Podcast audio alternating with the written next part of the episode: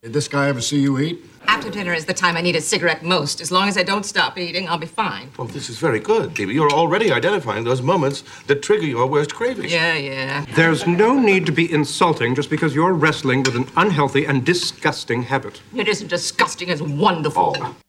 And think of your own bad habits. You probably think it isn't disgusting. It's wonderful to drink a lot or to pick my nails or to leave stinky clothes all over the floor or to leave a mess in the house.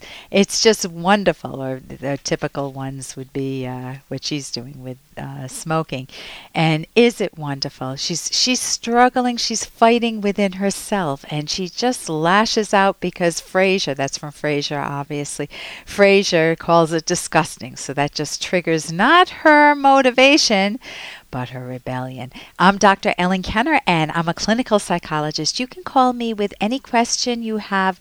Uh, concerning problems in your life, problems with your in laws, problems with yourself, problems with your kids or your boss, uh, just the problems that you would ask a counselor or a therapist some advice on. Um, and my number is toll free 1 877 Dr. Kenner, toll free 1 877 D R K E N N E R. And you can listen to this show anytime you would like if you miss part of it and want to hear it. I'm on, uh, you can go to my website, drkenner.com, and we have podcasts there. And right now, let's turn to the phone and welcome uh, Claritha. Is did I get your name right? Yes. Yes. And your question is what? How to get rid of nervousness and anxiety attack. Nervousness. So my gosh, you're on the air right now. How how did you do that just now? What did you say to yourself to encourage yourself to call in?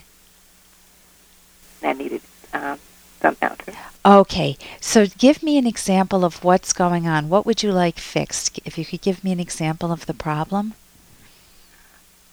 Um, when my name is called and um, in front of people, um, I, my heart starts beating fast, and I get anxiety where I cannot speak.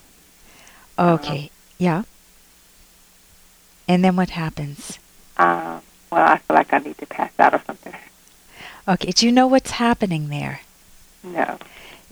Let me tell you first what's happening. If you were, um, let's see, about to cross the street and a car was coming towards you, bear with me for a minute. What would you? What would happen to your body? Would it relax? Would it be like you're on a desert island and you know sipping No. rum or something? It- no, you would tense up, right? Right. Your muscles would tense up. Your breathing would get tight. Your, you, you might feel a tightness in your chest. Your heart would start doing what? Does it need to relax or to beat more efficiently to get more oxygen in? It beats fast. It needs Well, right. It needs to mm-hmm. get the oxygen in, and a little people feel a little bit dizzy or disoriented, or sometimes it's called derealization. That's because a tad less oxygen goes to the brain. All of it, all of your, uh, excuse me, a, a tad less of your blood goes to your brain. But what happens is you're shifting gears. You're shifting gears from digesting food and storing energy to getting ready to spend a lot of energy if a Mack truck is coming towards you, right? You need to run across the street or run back on the street or take very quick action. Yeah? Mm-hmm. That is a normal, would you agree that that's a normal, healthy functioning? That if we just sat and relaxed when we saw the truck coming towards us, something would be off base? If I said, oh, there's a big Mack truck speeding towards me, and oh my gosh, you know something? I'm made of flesh and bones, and that truck is made of metal, and I might be squished. you know, do I have time to think like that? No. No, I have no time. So we have uh, part of our nervous system is called the autonomic nervous system. You can think of it as the autopilot, the automatic nervous system, and it responds to threats instantaneously. It releases cortisol, adrenaline into your system when you recognize the truck coming at you. And that shifts different systems in your body. It shifts the blood. Your, as we talked about, your heart will pound faster and it's beating faster to get more blood in and get the carbon dioxide out. Uh, your muscles will tense. You'll feel, what are some of the other things that you felt? A little bit dizziness. I talked about that. Um, your eyes will dilate a little more. You would never, how, how do any of us know that, right? Unless we're looking in a mirror. But that is co- that what's happening is it's triggering the sympathetic branch of the autonomic nervous system. It's a normal functioning, a normal function. Everybody has it. Now, what happens when you're when you or I are about to speak in public? Someone says, "What's your name?" and they we're going around the room and we're going to introduce ourselves. Ellen, would you introduce yourself and tell us a little bit about you? And I feel that rush of adrenaline, right? Mm-hmm. And there's no Mack truck there. So what hit me? It wasn't a Mack truck. Something else had to hit me.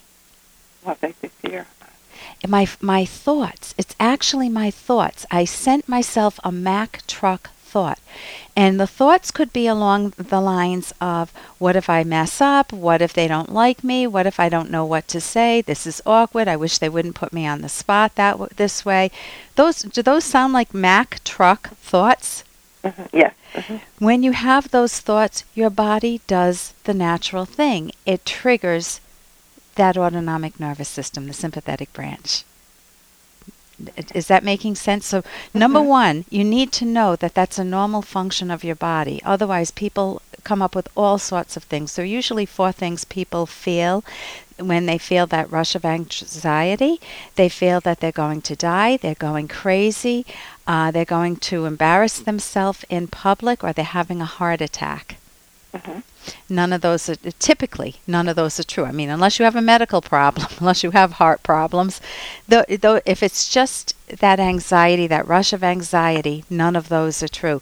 So, what would then turn it around? What would make it not a Mack truck thought, but just a lovely thought? If there, if if ask me my name right now. Oh, what is your name? Um, I'm Ellen. What's yours? Uh, Clarissa. Oh, tell me a little bit about yourself. Did it? Um, Go ahead. Now you're unprepared, right? Yes. You don't know what to say. So you could just tell me, I'm unprepared right now. Why don't you tell me about yourself, Ellen? Um, I'm unprepared right now, so why don't you tell me Yeah. about D- notice that you don't have to answer my question. If you're unprepared, you can just say, you know, why don't you pass to the next person? I'm unprepared right now. Okay. Um, so that's one thing you can do. You can also get some help from cognitive therapy. Have you heard of that before? Um, no. Cognitive therapy, there are wonderful books um, that will help you deal with anxiety. And you can go to my website, drkenner.com, um, and there's a, you can there's a link there to a cognitive therapy website, but you can also look at the books I recommend.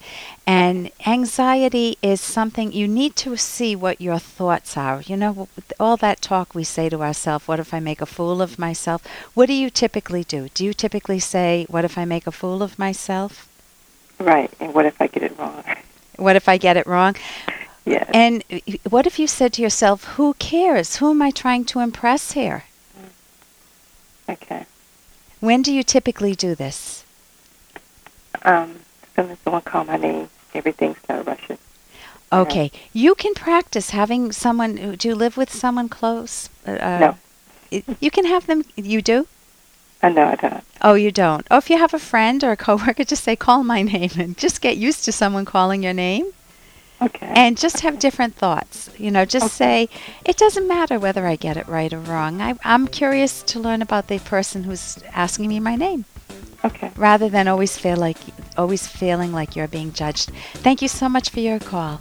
Okay, thank you. I'm Dr. Ellen Kenner on the rational basis of happiness.